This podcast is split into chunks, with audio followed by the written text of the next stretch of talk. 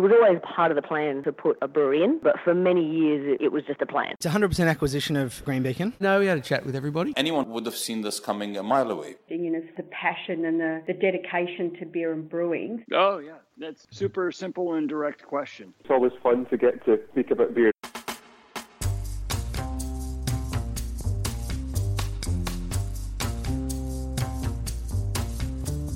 Thanks to Cryer Malt, that's just what we're here to do talk about beer.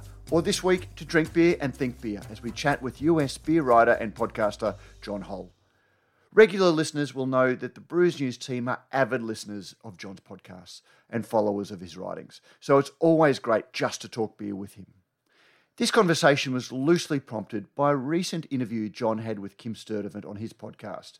Kim Sturdavant is credited as being the creator of the Brut IPA, a beer style and style is very heavily air quoted in that reference, that appeared, exploded, and virtually disappeared all in the space of 18 months. Kim shared with John some very interesting thoughts about the rapid development and disappearance of a beer that, while having a name, never really came to be set as a style, at least in technical terms. And he shared his thoughts about what that meant for the beer. We talk about that, and through that lens, how hype and consumer demand for novelty, and also how hard seltzer are shaping beer style and development much more broadly. And always, we talk about a whole lot more. I hope you enjoy this conversation as much as I did.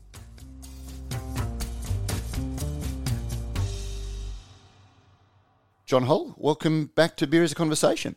It's wonderful to be with you. It's you know wonderful to still be alive and to see the, the sunrise every morning these days. The last time we spoke, uh, uh, who knew what was going to happen? So it's uh, it's every day is a gift, and it's nice to be here. This year is like driving through a desert. Um, like it, it, it, you've just got this vast empty space that isn't um, broken up. You know, we um, by this time I would have been to the Great American Beer Festival or the Hop Harvest or um, Craft Brewing Conference back in April. Um, yeah. But none of those milestones normally break up our year. have we got to measure the year by? So it feels like it was last year that we last spoke on the podcast. Yeah, it really does. It, it, I, was away this past weekend uh, with my wife and daughter, and we were up in the mountains uh, in, in, in the Poconos in Pennsylvania, and my wife and I were remarking on how nice the the foliage was. It's autumn here, and everything's starting to change the colors, and we uh you know we are saying like boy you know it, it's it's so weird that we haven't done this in, in in the last couple of years to come up here because it's so beautiful at this time of year and then i remembered well yeah, because I'm usually at the Great American Beer Festival, or I'm traveling to you know one beer festival or a conference or something else at this time of year. This is usually the busy season, and without that, it's it's been nice to sort of have new routines and to see, what home is like in, in, in, autumn. But um, but yeah, it, it's so weird that we don't have these anchoring experiences that so many of us have experienced for the last couple of years, or you know, or longer. It's interesting you say because I've noticed that as well, and I've actually really enjoyed being able to plan weekends because you know nine to five Monday to Friday I'm basically um, writing about beer and running uh, that side of what I do. But then quite often on weekends, I'm hosting beer tastings or going to beer events um, and you can't often plan an entire weekend to, to, to get away. And I'm really enjoying that, that aspect of my life. I'm sort of reappraising what my life is going to look like once beer events do start coming back. Um, do you think that there will be a lasting event after we get through this? You know uh, about the, the, the shape of beer festivals and whether there will be so many and there'll be a demand for them. Yes, I do. Um, and I'll answer that in just a second, though. But it's interesting what you just said of reevaluating and rethinking, you know, what life looks like after COVID. And I've talked to to, to some brewers, but one in particular, uh, Mike Palin, who runs a brewery in Illinois, uh, just outside of Chicago, called Mikerphone. And I was talking to him, I don't know, maybe about three months ago or 19 years ago. It's all pretty much the same at this point. And he was saying he was a guy who would go to every invitational beer festival that he got invited to. And every weekend he was jetting off someplace, or every week he was jetting off someplace to do a collaboration beer or to do some event somewhere or some conference or, or whatever. And he'd been home i guess for that point about four months and he was saying that you know he was able to refocus on the business for the first time in a really long time. He had left a lot of things up to his other brewers and that was a you know not a mistake by any means because they were doing fine but he was able as the owner to reconnect with his own business. And i asked him that question. I said well will you continue to go to all these festivals afterwards? And he said probably not. I'll start to be a little more um, picky when it comes to where I'm going to go and how I'm going to spend my time because he really was enjoying being home and really was enjoying being a part of his his own business on the on the day to day. So I I, th- I think we'll see a lot of other brewers sort of follow suit with that of saying, okay, well, what's really important in life? I think this is helping a lot of folks reevaluate what they want to put top of mind in their own lives and for a lot of folks it's it's home and it's family and that's that's important on the festival side of things, yeah, I think we, I think it's in our nature that we're going to have beer festivals again.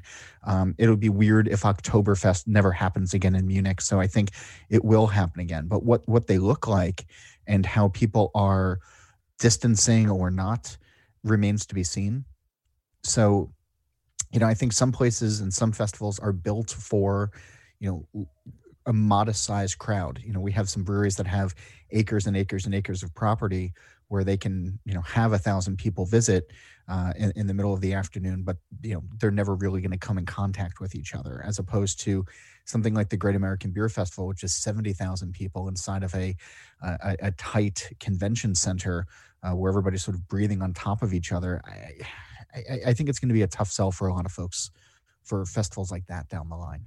Mm it occurred to me, looking at something like the Great American Beer Festival, um, I, I, remember writing an article about Oktoberfest and when it was celebrating 200 years, I think 200 years. And, you know, I, I included a line, you know, it's been held every year except for times of war and times of pandemic, like, uh, you know, and all of these beer festivals now have that line inserted in their histories. Um, yeah. You know, Great American Beer Festival has been held every year for, what, 30 years, except in times of pandemic. Um, you know, except uh, that one time, yeah. Yeah, well, it's not cholera at least, but uh, I don't know that.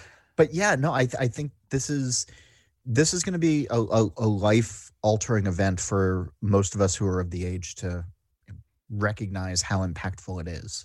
It's uh, living through history, as uh, yeah. as I've you know, that's one of those trite but still very meaningful uh, sayings that we're hearing a lot of at the moment.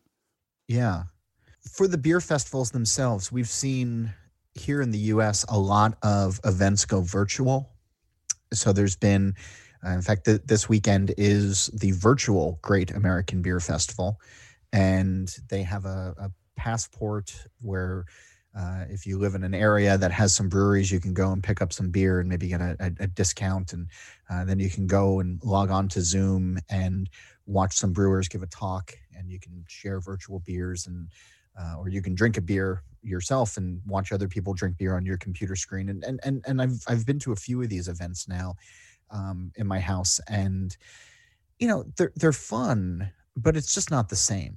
Mm. You know, it's it's it's really not much different than you know sitting down with a beer and watching a movie or watching uh, you know, the news or a sporting event on TV or or whatever except the content on your screen is is beer related I, you know so I, I i don't know the long term you know if these things will will continue. I, I, one i don't really know how successful many of them have been so far as far as making money for the organizations that are doing it which is why these things exist is so that companies can make money so that they can pay people and keep doing it. Um, and there's also just the fatigue i think that sets in as well of you know folks who you know, we drink beer to hopefully escape our house or you know to escape a screen although Untappd in some of the other apps you know uh, we're buried in our phones anyway you know we're still at a brewery but still in our screens. But but but we we go out to drink beer to socialize to do something different to have something to look forward to.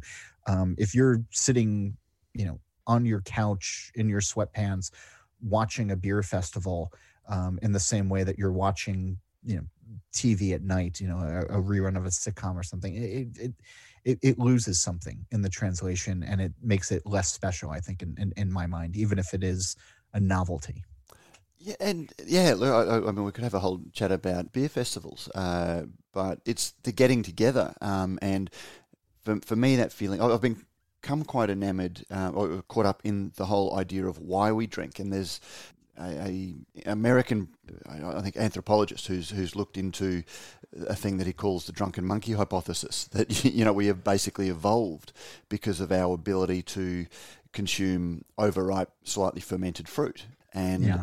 you know a, a lot of the reason, you know, so so that let us find food, it let us consume more food, it gave us evolutionary advantage because we could consume alcohol. But then that runs up with um, um, Professor Dunbar in England, who has looked into all of the feelings that we have when we have small amounts of alcohol um, and our levels of trust. You know, it, it, it's made it possible for us to socialise with more people, and that's where beer festivals bring that all in together. It's you, you're socialising in at, at a time when you feel more open to socialising and you feel very positive, and that just doesn't come through with some of the virtual events. Yeah, hundred percent. And I think that, you know, we we are social creatures, and by and large, you know, we do enjoy. I know there's there's some folks who don't, and I I don't particularly enjoy large crowds myself, but I do enjoy. I really don't. Um, but but I enjoy the energy that comes with visiting a beer festival and and seeing the merriment and seeing in one place so much creativity you know from the brewers and you know just it, it's a way of bringing people together you know we were talking earlier just about um, how i've been trying to look at beer as uh, the great unifier you know because it's what we cover. And these days at least here in the united states everything is so fractured you know from from from politics to the way that people are handling covid to you know just just everyday life. And what i always enjoyed about visiting a brewery or going to a beer festival was most of that was left checked at the door because people were there for one common theme and i think when we don't have these things that let us get together you know large scale sporting events you know where uh, it doesn't matter your political affiliation but you know because you're both rooting for the same home team um, that these losses of group events and community events it, i think could have some some longer term damage to just the way that we view each other. If all we're doing if you know if people are just being keyboard warriors and they're they're fighting on facebook or fighting on twitter or or whatever and they don't actually have to look somebody in the eye anymore it's it's really frustrating. So I, I think it's you know I- and and i think that could actually have long-term damage as well. Funnily enough, somebody here, um, Claire, who's uh, my senior journalist, uh, read me a quote from Mike Tyson yesterday, Yeah. basically saying, you know, Twitter is a place that you can say things without fear of getting punched. And I Yeah. thought- and I thought, COVID, you know, it's.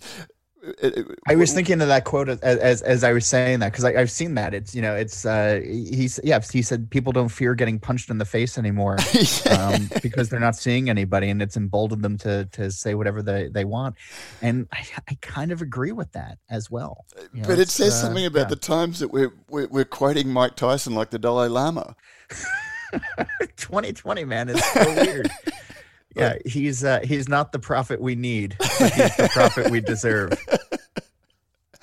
Uh, but speaking of weird, there's the whole um, one, and one of the things I was was really uh, fascinated by was the recent um, uh, podcast you did, and, and forgive me for not remembering immediately which of your many excellent podcasts. stop. um, Yeah. uh, you, you spoke to Kim Sturdavant on.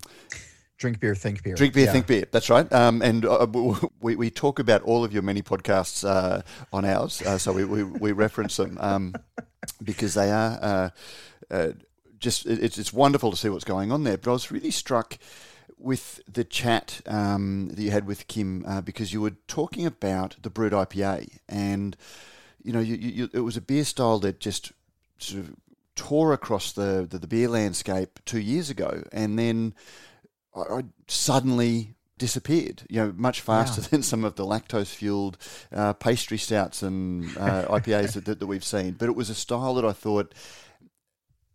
This is a style that actually has a little bit of legs. There's something to this one, but then it disappeared, and it was really interesting to hear his um, take on that. And I'm going to do a companion piece um, with this podcast uh, where where I do a summary of that, um, his, his reasoning for it. But was that why you got Kim on on to talk about Yeah. the style? Yeah, hundred percent.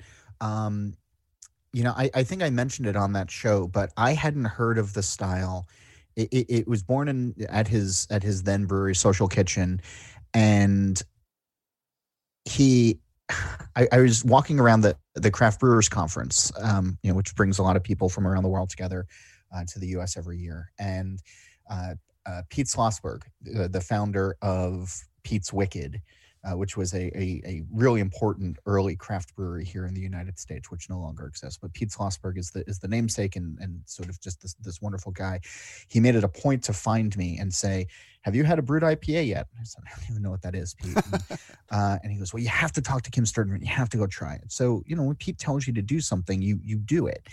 And so I started looking into it and I read some articles about it and I spoke to Kim about it. And we were, you know, the, the article that I did in the in the US um, you know, was one of the very early ones, so it drove a lot of traffic, and I think it got a lot of people interested, which was gratifying and nice.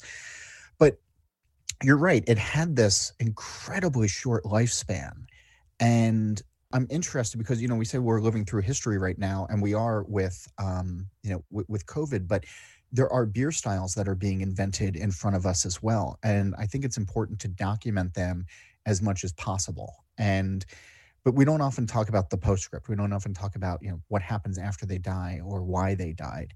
And so yeah, that's why I wanted to talk to Kim to just kind of you know kind of find his, his mine his brain a little bit and find out you know you were king of the world for about six months and then you know you weren't and what was interesting to me two things from from that conversation he's at a new brewery now also in the in the bay area uh, near san francisco and he had I, I don't know a dozen beers on or something when i talked to him and none of them were brut ipa and he had no plans to make one. And here's the guy who is credited with inventing the style and he wants nothing to do with it anymore. And that sort of struck me as kind of disappointing because I, I, I agree with you. I think the style has some promise, but brewers here in the US, especially, were so eager to tinker with it and to change it around so quickly before it was even able to be established like as a base style like we know what a british ipa sh- should taste like. We know what a dry irish stout can taste like. We know what an esb should taste like. And then you can mess around with it afterwards. You know you can add fruit or you can you know change the malt bill a little bit or you can go nuts with hops as long as you know what the base beer is. I don't think by and large brewers knew what the base beer was. And i don't think kim knew what the base beer was because even in that first article like he was messing around with when he was adding the hops and you know when he was adding the um, uh, uh, the enzyme to it as well. So he was still sort of figuring it out. But within in three months of somebody learning about brut IPA, they were double dry hopping it with lactose and adding you know raw sugar and brewing it you know on a coolship under a full moon or like whatever they were doing and the consumers couldn't get a handle on it. You know, if you went to three breweries and you said, "Ooh, brut IPA, I'll try that," it was so wildly different from place to place to place.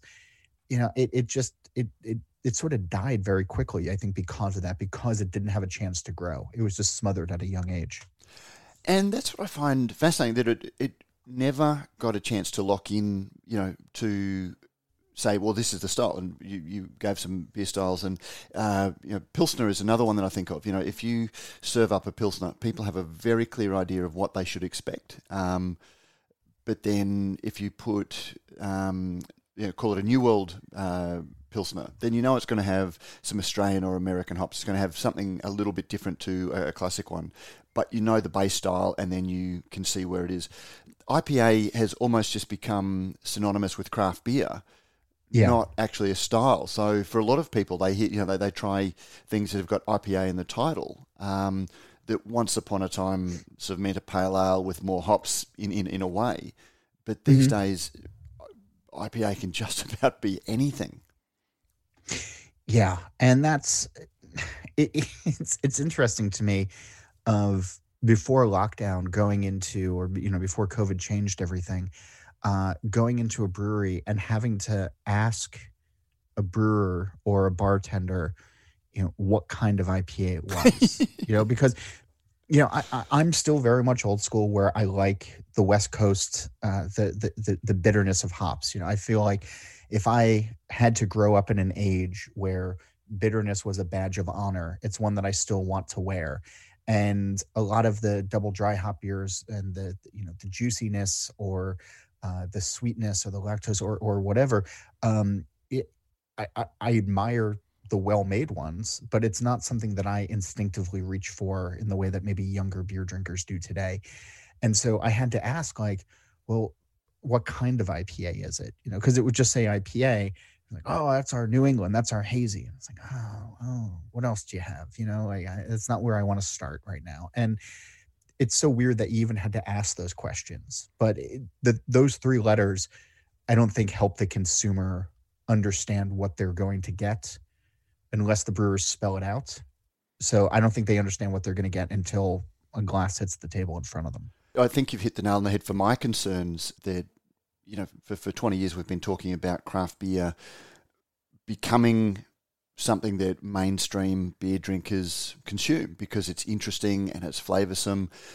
But unless you have a huge investment in your knowledge and understanding of style, history, and evolution and trend, it becomes incredibly daunting. It's it's in in a lot of ways, craft beer is even more fiddly and um, you know daunting to to the average consumer than wine is these days because you need to know all of these things and that seem to, to I just have this feeling that that's limiting the growth of craft beer. I do too you know, eh, here in the US, and I've been saying this for a while, but here in the US, craft has been 13% of the overall marketplace. And, you know, it's, it's, it's risen and fallen, but it, it's for the last five or so years been in the 12, 13% range. And it's been craft talking to craft. And there hasn't been a lot uh, that's been done by the craft industry to try to reach new drinkers. And we're seeing it more and more where brewers are making crisp clean lagers now or they're making unadorned beers or they are making you know pastry stouts or kettle sours or whatever that can appeal to a larger base of people but i i, I still think that there is a I, I don't even quite know how to articulate it, but there, there's something that I think prevents a lot of smaller brewers um, from having a grander conversation with more people. You know, I, I think a lot of folks are just happy that there's people walking through the door and that there's the cash register is ringing and that they're doing okay and that they're not necessarily thinking about how to even broaden their own audience, you know, beyond you know the regulars that come through steadily. Um, but reaching out to people in their own neighborhoods and saying, you know, hey, maybe you haven't had this beer before, but you might like it um, it's a tough conversation I think for a lot of brewers to have, and so they're just not having it, and that's. I, I, I think that is actually kind of going to continue to hurt the industry overall because at this point, if it's just craft talking to craft, eventually people are going to get squeezed out. Which kind of brings us to uh, seltzer. Um, I, I wonder how much the rise of seltzer has been driven by it's just a simple you know it, it's it's a, it, it's not bitter like beer it's but you can still drink something that's fruity and flavoursome and you know it's got all of these health cues rightly or wrongly um, about it. And but it's just a it's just a with a wink nod but yeah, yeah well I, I, worry with our laws down in Australia about making health claims about uh, alcohol um, how long till these are regulated but that's a whole other conversation but I, I just wonder whether you know seltzer doesn't represent a simpler time when we can just drink something fruity and sweet um, and still get that buzz on yeah, seltzer is, I've had evolving thoughts on it. You know, when it first came out, I think like a lot of folks, I was like, well, this is ridiculous. And, you know, who wants this? And then I started going to you know, backyard cookouts and, and barbecues and parties and seeing, you know, what people were bringing and putting into the cooler. And two summers ago, three summers ago, you know, eh, the hard seltzers really started to rise. And you would just see people bring case after case after case to parties and and they weren't embarrassed about drinking it you know they they they enjoyed it they enjoyed the the lifestyle of it they enjoyed the I guess the taste and and and sort of the perceived healthiness of it. You know, although if you're going to drink a case of those, uh, it's still it's going to mess you up a little bit because it's still sugar and alcohol. But um, you know, so I started to change my tune and I started saying, okay, well, this is going to be, you know, this is going to be something that can bring you know new people into beer since the breweries were the ones who were making it or at least here in the us the breweries by and large were the ones uh, making it and then my my my my thought sort of went to say you know to even the smallest brewers well you can't compete with truly which is made by sam adams at boston beer or white claw which is made by mark anthony brands. Um, they they they dominate the shelves. But if somebody's walking into your tap room and you know they're part of a group and everybody else is drinking ipa but they're asking if you have white claw if they're asking if you have truly there's no reason that you shouldn't have one of those on tap to offer them because that's money that would otherwise be left on the table. And then what we saw was a more regional approach to to the hard seltzers you know the the the breweries of sort of middle size that had a, a decent distribution footprint realized that they could never compete with truly or or uh, white claw but they started making specialized regional brands where um, Ninkasi in, Eugene, Oregon did one that's just basically in their uh, you know circle around the brewery, you know, a, a small geographical footprint. And New Holland did it uh, in Michigan around their uh, general area as well. It's not in every state that they're in, but it's it sort of conveys a sense of place. And I think those are working for the breweries as well. Um, and that's probably the future is you know small boutique brands or localized brands versus you know the big national players which are really the you know the budweiser of their time Look, and, and you've provided such a great summary because I, you know, I'm incredibly schizophrenic about it. On one hand, the reason we drink is, as you say, for the pleasure that it gives us. You know, it, it shouldn't be an intellectual p- pursuit; it's a hedonistic one. And if you know, White Claw satisfies that desire, then it's found its um, destiny is a drink. But then there's the other part of me that looks at it and says, you know, no one ever left their, um, was inspired to leave their job as a computer programmer to set up a seltzer brewery. you know, it's there is not some, yet.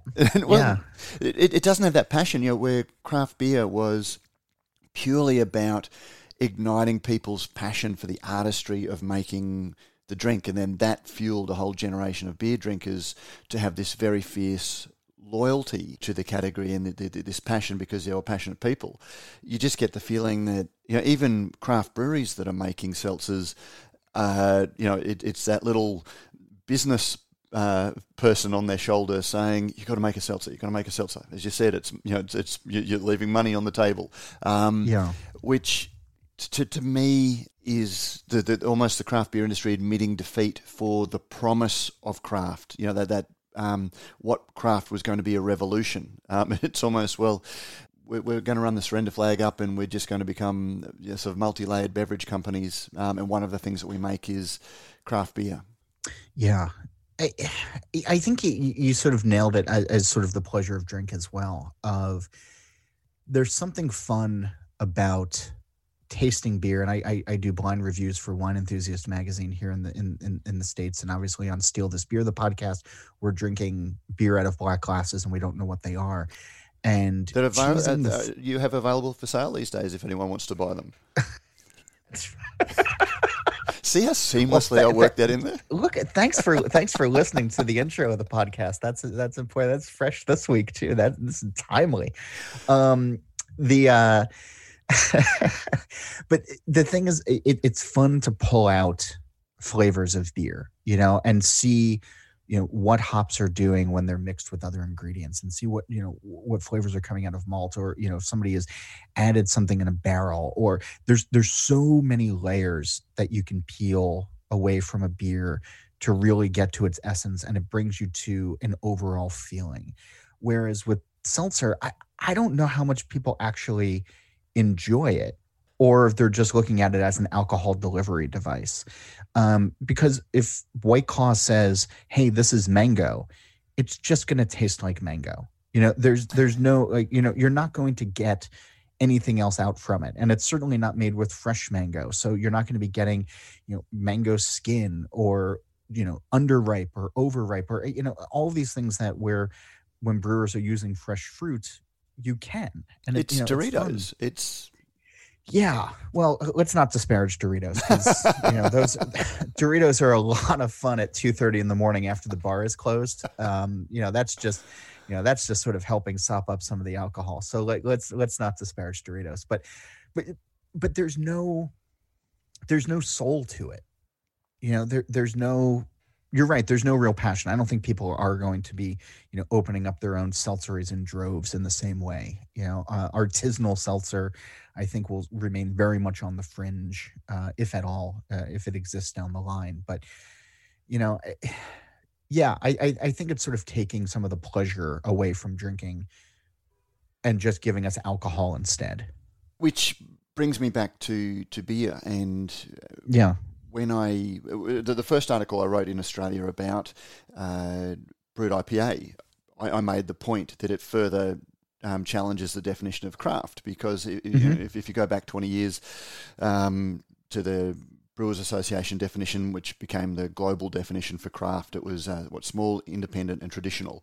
Um, Yeah. And so adjuncts um, weren't allowed and enzymes weren't allowed um, to the point that in, in Australia, one of our big mainstream brewers in the early days of trying to forestall the growth of craft, they created a thing called the Natural Beer Promise, and their mainstream beers were only going to be used, um, you know, made using natural products. And they had this big debate about whether hop extracts, um, you know, tetra hops could be used and still be natural, and they decided no, so they went back to using pelletized hops. And then had all sorts of issues with their beers not being able to maintain a head because of the uh, foam stability that Tetra Hops brought in. But there was this whole discussion that no, well, we can't call this um, natural if we, we use these. And then suddenly you've got craft brewers going, yeah, look, we'll throw you know all sorts of adjuncts in. Um, and just as I read this um, craft beer and brewing magazine, uh, which I think you've uh, contributed to. In fact, I think that's where you wrote your article about. yeah yeah i was senior editor there for couple of years And Yeah. then uh, the the headline: Think of all those brewers using large amounts of fruit puree, enzymes to aggressively dry out the beer, milk, sugar, vanilla, and even coffee. Um, and you sort of think, if you went back and said yourself ten years ago that line, people would sort of wonder what sort of post-apocalyptic world you were uh, coming from. to 2020. yeah. Uh, yeah, no, you're you're you're right. It, it's it's so bizarre. I try not to get as on as down on it as maybe I would have in the past. Um because I do hope that by and large the brewers that are still in it for rem- remembering tradition or trying to put tradition in the glass um, that they're going to continue to experiment and you know putting lactose or coffee or things like that and in some cases it's a cheat or in some cases it's to, to you know to mask other flavors um, but i do think that if it can bring drinkers to the table and then maybe they're just going to work backwards and rediscover or discover for the, first time you know the pleasures of a mild or you know the pleasures of a just you know traditional simple hopped pale ale um you know that, that that's a win you know and and i think there's brewers that are trying that these things are always cyclical and you know we go from stovepipes to flares and then we have flares with tassels on and then we go back to stovepipes with tassels on as the you know, fashions um, evolve and I've, I've got no doubt we'll be doing that. Um, my the, the thing that i sort of meditate on is what it means for the business of craft um, where you know one of the things that's allowed craft breweries to to flourish was this passion in what a craft brewery represents, as opposed to, you know, a small local brewery, as opposed to a big multinational company. Um, as the passion bleeds around the edges of the product, and you've got craft brewers making a seltzer which doesn't have the same passion, and well, you know, it doesn't matter whether I'm drinking a, a, a craft seltzer or a mainstream seltzer because they're fundamentally the same thing. Does that then bleed back into well, it doesn't really matter whose beer I drink because you know that um, AB InBev or you know the, the Asahi or Kirin beer that we have down here, they're making really good quality beers, which is what the big brewers have always said. You know, our hallmark is quality and consistency and stability. Um, which is some of the things we're seeing craft brewers aren't able to deliver all the time. Yeah, I, I, I will say that anybody who's a small brewer that wants to get into um, seltzer making, that it is actually important to make sure that you're putting out a clean product, um, because there are there there is a difference between you know what the big brands are making and that's what consumers have come to expect just because that's what has been you know, poured down their throats for the last couple of years. Um, if the smaller breweries are making ones that have you know weird sugary off flavors or you know the the you know it says it's mango but you can't really find the mango. Um, you know th- that could actually hurt your brand as well and you can get a bad reputation you know well, if you can't do seltzer right you know what else are you going to do right? So so I, I will say that if people the brewers that want to embrace seltzer you know because they want to make a couple of bucks and they want people to come in and also try their ipa or they want to expand their consumer base whatever it's not enough to just say okay i fermented sugar water here you go.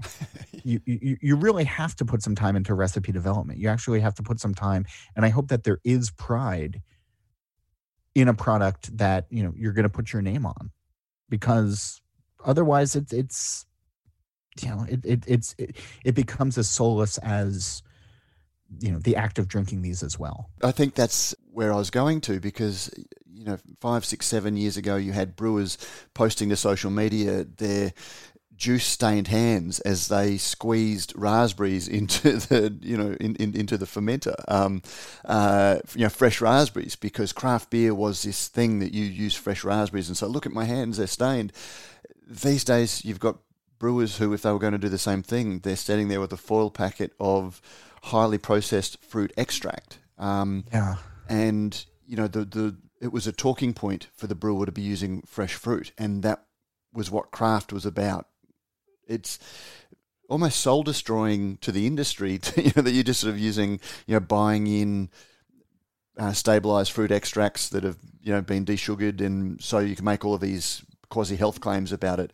No one's going to be celebrating that aspect of that category. And I'm wondering whether that some of that's backwashing into the approach to making inverted commas craft beer. Gosh, I hope not, but probably.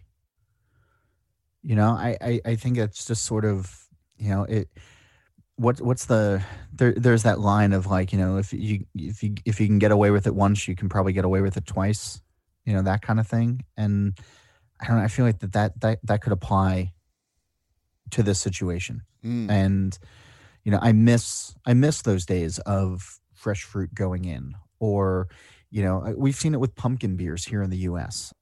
Pumpkin beers are really just spiced beers that have cinnamon and nutmeg and allspice and cardamom or whatever in them. And you know there's no real pumpkin in there. Or if the pumpkin that's going in for these that are being available in the middle of july now or august it's all pumpkin puree that's coming from a can.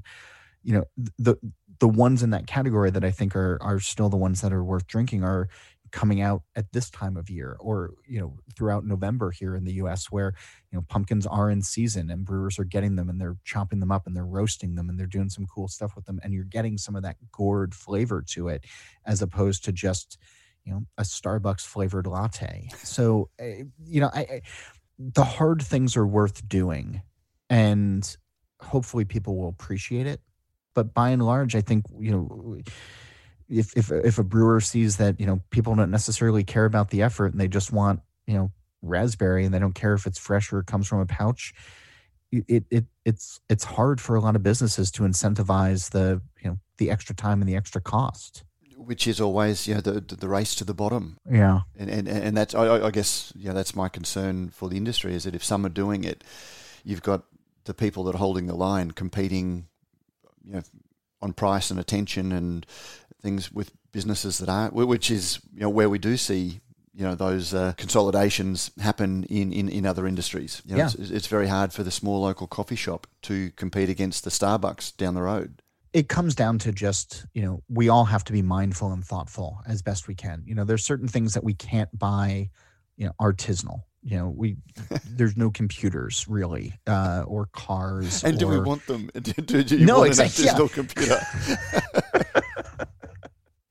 yeah, you know, the neighbor kid built this for me, and you know, it- it's not going to work. It's not. it- but, but, but there are things that we can that we can do, and I think that as long as we have that balance in our life, but once consumers completely surrender to you know whatever's the easiest you know if it's going to a target store here that has a starbucks and a pizza hut uh, and you're just going to you know get your coffee and dinner on the way home you know after buying you know your generic pants kind of thing like eh, yeah we've all lost Mm. you know but a little bit of extra effort by going to a real pizzeria or stopping at a local coffee shop i i, I think that that helps it also helps with just community as well you know and it and it leads to new thought and it gets us into places that aren't so homogenized and looking the same all the time that we just begin to turn to mush a little bit you know it it, it helps us grow as people to to taste and experience and get out of what we're told is the easiest path to follow It's funny that you, you talk about uh, homogenization, though, because in, in, in craft beer was a rebellion against the monoculture of lagers. But then, Yeah. if you look at my fridge and the beers I've been sent this uh, last month, um, that are all basically uh, DDH, triple IPA, milkshake, um, and you're sort of going, well, have we just replaced you one? lose a bet yeah one monoculture with with another one, and is that you know, I, I, as, as brewers all race into the same trend space, where's the differentiation? That's a great point. The ones for me that are because my fridge is is pretty much the same these days as well. You know, like here's my you know my DDH whatever. Um, a lot of lactose. It was on a uh, a panel for a virtual beer festival this uh, this past weekend, and uh, somebody made the joke about one of the brewers that that grain silo that they put up outside uh, isn't actually for grain; it's just for lactose. and uh, you know, we all kind of laughed, but also died a little bit inside as as, as it was said because it's probably true.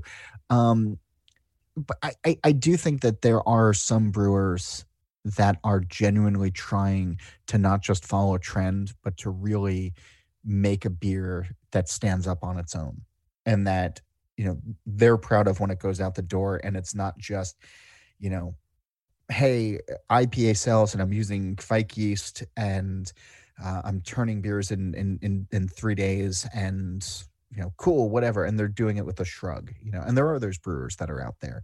Um the ones who are doing it really well you know who are paying attention to hop selection right now in the us because they have the means to but also the desire to you're going to get a better quality beer you know from them as opposed to just you know somebody who's turning out turbid juice as it were. And so yeah i i, I do agree with you that there are the homogenation of that style but i do think that there are stand-up examples that are hopefully going to be that that rising tide that could hopefully get the other boats rising with it Which again brings me back to the, the chat you had with Kim Sturdavant, um, Yeah. because I was fascinated to.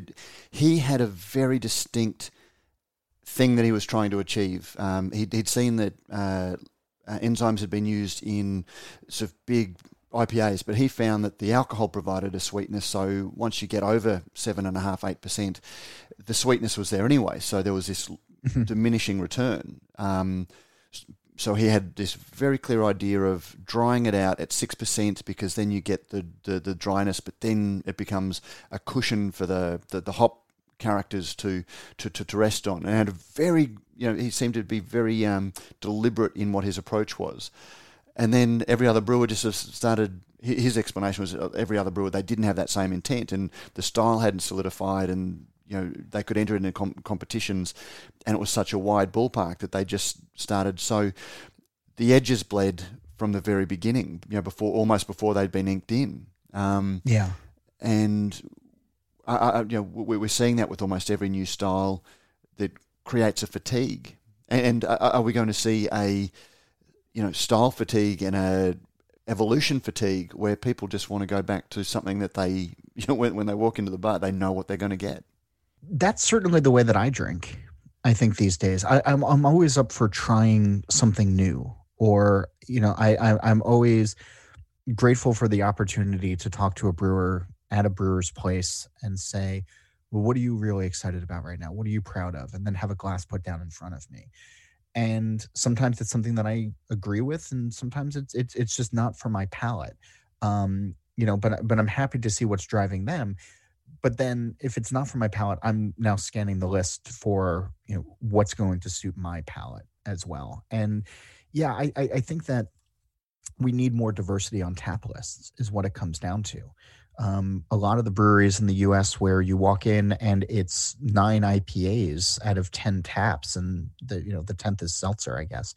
Um, you know there's just not a lot you know it, it doesn't speak to i think a brewer's growth um, or it doesn't speak to you know a, a, a brewer's real I, I, it, it's not talent but you know a, a, brewer's real dedication to beer overall um, you know or thinking about you know consumers uh, in, in a larger way so um, I don't know. I, I, I got off track here, but it, it, it it's it's one of these things where I for for me at least, you know, I would love to see brewers make something that is easily approachable uh, and have that on offer, but then also indulge their wilder side, indulge their create their creative side, um, and and and go nuts, go for broke. You know, that's how Kim created the, this brut IPA.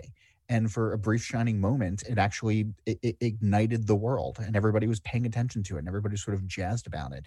And I hope that if you know when the next brewer comes along that does something that can sort of capture the zeitgeist like this i hope at that point everybody can just take a deep breath and be like okay like let's give this a little oxygen let's let's see where this can go naturally and then we can start to screw around with it that, I, I, that's what i'd like to see happen I, it'll never happen but it, it'd, be, it'd be nice but we will see innovation again in the beer space we will see a new style that is created um, you know, probably sooner rather than later. And, you know, hopefully we'll learn from this. And what styles are you seeing? Or, or what's exciting you about where evolution is going? Uh, is there anything that's on the horizon that you think might break out? You know, I, the Italian pilsners are really starting to take off uh, here in the U.S. A lot of folks are getting into the um, uh, to the nicely hopped uh, little little bitter side of, of, of lagers, which is which is nice to see uh, these days. But I think more and more it, it's becoming sense of place. You know, there are breweries that are harvesting local yeast and trying to to create their own house cultures, where you're drinking a beer that is literally made uh, with with the area around the beer around the brewery, and that to me is adding some really fun intangibles to the drinking experience because it is like unlike anything else that's out there. And you know brewers can cultivate it the way that they want or or at least try to cultivate it the way that they want and to uh, bring out uh, dominant flavors that they think are, are are beneficial to the beer so so for me i think you know wild yeasts or um, you know cultivated yeast from native cultures I, I think is going to be something that we'll see grow within the coming years uh, as as more brewers try to embrace that. Is that a a, a marginal uh, approach in, in in the sense that it's you know again it, it appeals to people who have that level of knowledge and understanding, but not so much to the people that just want to sit down and have a brewski. Yes and no so I think for us, if we walked into a brewery um, and we saw that, I think we could be geeked out by that. Mm. I also think that if it was a, you don't, it doesn't have to, you know, be a funky wild saison. It doesn't necessarily from a house culture. It doesn't have to be, um, you know, uh, something that is just so esoteric that you really have to have a PhD in, in, in beer drinking to understand. If you have a nice house culture and you can use it to ferment a blonde ale, or you know ferment a, a simple brown ale or or whatever um, and those flavors can still come through then my dad can go out with us and my dad isn't gonna you know he's not gonna geek out about it but if it tastes good and you know you can say like yeah this this was used with yeast that they pulled from from around here um he'll dig that you know it doesn't have to be you know, wild doesn't necessarily have to mean funky mm. as, as, it were and i think you know there there are brewers that are experimenting with that right now because they understand the need for approachability for accessibility and and not just speaking to folks who quite frankly are, are, are like us and looking to you know, be tickled by by by a beer it, it's interesting you say because one of the things uh, you know obviously you know uh, your podcast is called Drink Beer, Think Beer. we spend a lot of time doing that. But looking at the fundamental difference between beer and wine, because wine has this reverence and this mystique about it. And I've always tried to work out why that is and, and beer doesn't. And the best that I can come up with is, you know, wine, you know, whilst we've been drinking wine for 10 million years because it's basically spoiled fruit. and winemakers love it when I say that. Um, but it, it's it's artfully spoiled these days, but it's still yes. spoiled fruit. Um, you know, and we, have only been making beer for you know 12, 13,000 years. Once we became sophisticated as beings um, to harness, you know, a, that that procedure, and barley won't spontaneously ferment, we had to. You know, be sophisticated enough to make a series of accidents that let us make grains fermentable. So on one hand, but and, and that gave us civilization because you can't store grapes for a bad season, but you can store barley, you can store hops, um, and so you're preventing you know bad times. But then you can also make beer every day of the year, whereas you can only make wine once a year. And yeah. you know, in, in that incredibly important aspect of beer that allowed civilizations and you know communities to develop around the storage of the ingredient. It also robbed beer of its you know mystique because anything that you can make every day is incredibly ordinary and we shunt the breweries away in industrial areas as opposed to having to go visit these wineries where the where the grapes are grown. Um, and, and, that's a very it's a very long uh, explanation just of saying isn't that what beer still re- represents in, in, in a way um, that the sense of locality doesn't come from ingredients being local. It's that it's made locally and it has a cultural terroir that represents that community, even if it's just your local, um, you know, it, it, it's someone who lives locally and some in, employed locally, and you've you've got your friends coming in um, because they're local. That that's what local means for for beer in a big way. I think so. Um, you know, but but I, I think that that sense of place for for for wineries where if you open up a bottle at home, you know you're looking at a label, you're looking at the way that uh, the winery wants you to think about the, the, the wine as as you're drinking it. You know, they want you to you know think of Napa. They want you to think of you know Sun Valley. They want you to think about you know or wherever it's coming from, and you know, with beer, a lot of the time our focus is on, you know, wow, you know, I, I I love the way the the mosaic is coming through on this, or you know, wow, those are fresh raspberries versus you know puree, or you know, we're not necessarily thinking about place a lot of the time when we're drinking, uh, when we're drinking our beer at home. Mm. Um, but I think being at a place, yeah, and that's something where you know the, the breweries have a real opportunity to forge that connection with consumers and get them to bring beer home that if you have a nice experience at their place uh, if if it was well appointed if it uh, you know, made you feel a certain way you know uh, with the surroundings outside of the glass of beer um, that that will translate later on. You know, wine has you know a pretty easy time of saying you know like well, just picture you know beautiful vineyards as as as you're drinking this, and whether or not it was made in a you know in a factory or not, uh, you're still going to conjure up just this sort of ethereal vision of a winery uh, by and large. And now I'm now I'm getting all the winemakers angry at me. But, um, you know, but but beer does have an opportunity to really forge that sense of place um, and to to help you bring that home and if you had a good experience at a local brewery, um, and now you're drinking at home, it's probably going to foster you to go back to your local brewery as well. Mm-hmm. Um, you know, versus, you know, then you can think about the hops. Then you can think about the, you know, the, the malt bill or you know the the yeast strain that was used.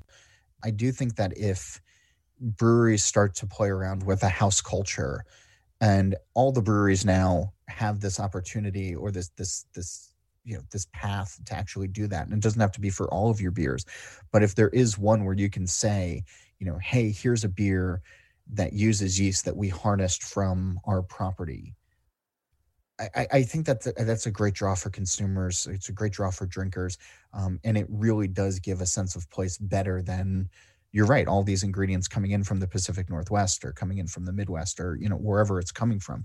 You know, water is the only local ingredient by and large for most breweries, Mm. and it's the one that we think about the least, even though it's the most important.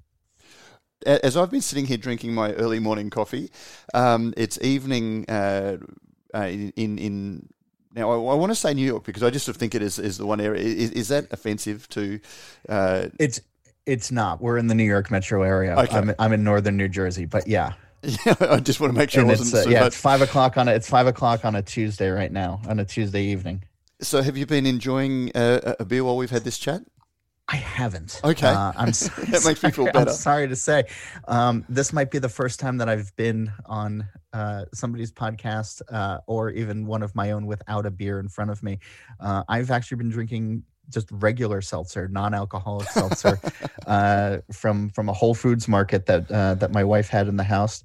Uh, the date code says that it's best by the 25th of June in 2021, so I'm well ahead of the time. and it's a black cherry flavored sparkling water, and uh, it tastes exactly like black cherry. And if I put a shot of vodka in it, I would essentially have a hard seltzer. So, um, where's the creativity in that? you know? But, but yeah, it's the non-alcoholic seltzers are, and it's weird that I have to preface it with non-alcoholic now, but the seltzers are pretty much what I'm drinking during the day uh, before I transition to to something else. But I think it's a bourbon night. It just kind of feels like a like a bourbon evening here. So, Well, uh, talk once I get the beer. kiddo down to bed, I'll uh, I might pour my, myself two fingers and call it a night.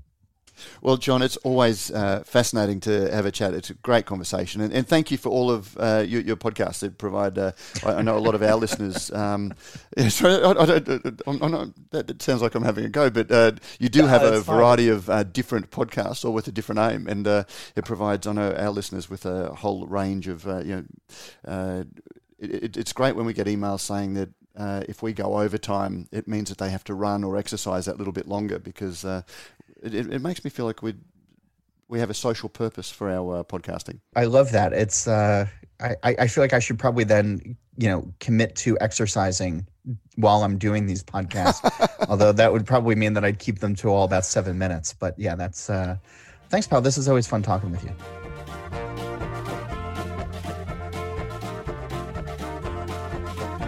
And that was John Holl. You can find links to his podcasts, Steal This Beer, Drink Beer, Think Beer, and The Beer Edge. And you can also take a subscription to his Beer Edge newsletter through links in the show notes. Radio Brews News is proudly presented by Cryer Malt.